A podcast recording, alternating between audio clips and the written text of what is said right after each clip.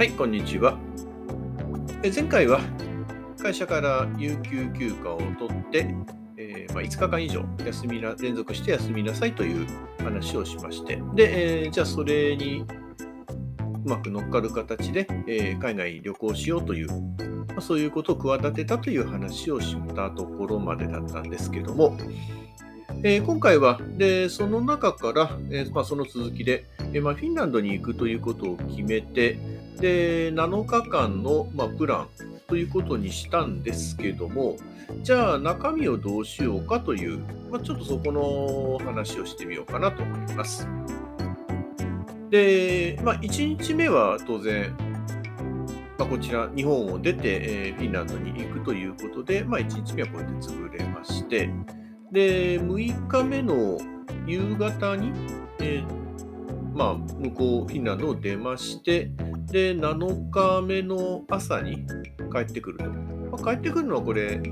えセントレアに帰ってくるということなんですけども。ということなのでまあ1日目の夜かな実質的には。1日目の夜から2日目3日目4日目5日目。であと6日目の向こう出るまで。ですので、まあ、大体夕方、まあ、午後ぐらいまでかな。の間に何をするかという話になります。で、まあ、フィンランド行くということで、ま時期も冬ということですので、まあ当然オーロラを見たいというのが一つ。で、あともう一つが、サンタクロースエクスプレス、まあ、寝台列車ですけども、でこちらに乗りたいという、まあ、この2つが目的としてあるものですから、まあ、まずここら辺がついてるものを、えー昨日話した旅工房というサイトで、でまあ、調べてみまして、で、まあ、両方ともオプションでつけることができるということなので、まあ、じゃあどれくらいになるかということでリクエストをしてみました。でもうちょっと詳細がないので、うろ覚えレベルくらいなので、正確な数字はもう、あの、わかんないのが正直なんですけども、サンタクロースエクスプレスというのについては、えーこれ、ロバニエミというところですね。まあほまあ、ほぼ北極、えーと北海汽線になるのかな？の方に、まあ、北極圏の入り口になるところから、えー首都のヘルシンキまでを結ぶ寝台列車なんですけども、でこちらの方は、まあ、いわゆる2人部屋みたいなものがありまして、でその2人部屋を、まあ、1人で占有するような感じで、まあ、シングルユースするというふうにすると、大体、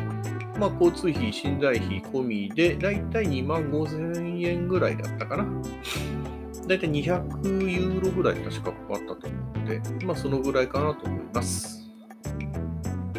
まあ、交通費を含めれば結構安いれ、安いのかなというふうに思いまして、で、まあ、まずこれを入れるということですね。あと、オーロラを見るとなりますと、首都のヘルシンキですと、まあ、見ることはほぼほぼ不可能だということなので、どうしても北極圏の方に行く必要があるということです。ということで、えーまあ、選んだのが、まあ、これ基本のコースに入ってたんですけども、えーともうずっと上の方ですね、ロバニエミよりもさらに上の方に、サーリセルカという、まあ、これは本当にスキーとかのリゾート地のようなんですけども、でまあ、そこに泊まればで、そこのところでオプションもありますと。オーロラを見に行くオプションがあって、でなおかつ日本人がそれ、まあ、案内をしてくれるということなので、まあ、かなり安心だなという。で、これを初日の夜と、あと2日目の夜に、えー組み込みをしました。で、まあ、3日目の朝、サーリセルカを出てロバニエミまで、まあ高速バスで移動すると。で、ロバニエミへ泊まって、まあ、もう1日ここでオーロラを見ようと。まあ、これも日本人のツアーガイドがつくということで。で、で4日目はまあ丸々フリーで、サンタクロースエクスプレスに乗ってヘルシンキへ行くで、5日目はヘルシンキで丸々フリー。で、6日目もヘルシンキで午後までフリーで、で、6日目の夕方にヘルシンキを出て、で、セントレアへ向かうと。まあ、こんなコース、まあ、ここまでの部分を一応旅広報さんにお願いをして申し込みをしました。で、大体ここまでので20、25万ぐらいいったのかな？そのくらいかかったかなと思います。で、そうですね、この時点でオーロラについては、3回分のオプションも確か入ってますので、まあ、25から30万ぐらいの間になるかなと思います。で、もちろんホテルについては、えー、サーリセルカで2泊、ロバニエミで1泊、で、ヘルシンキで1泊なんですけども、ちゃん、えー、それぞれシングルで使えるようにということで、で、朝食付きで、まあ、それも全部込み込みになっています。まあ、ただ夕食はこの時点ではついていませんので、まあ、そこのところをどうしようかというのは、この次にお話をしていこうかと思います。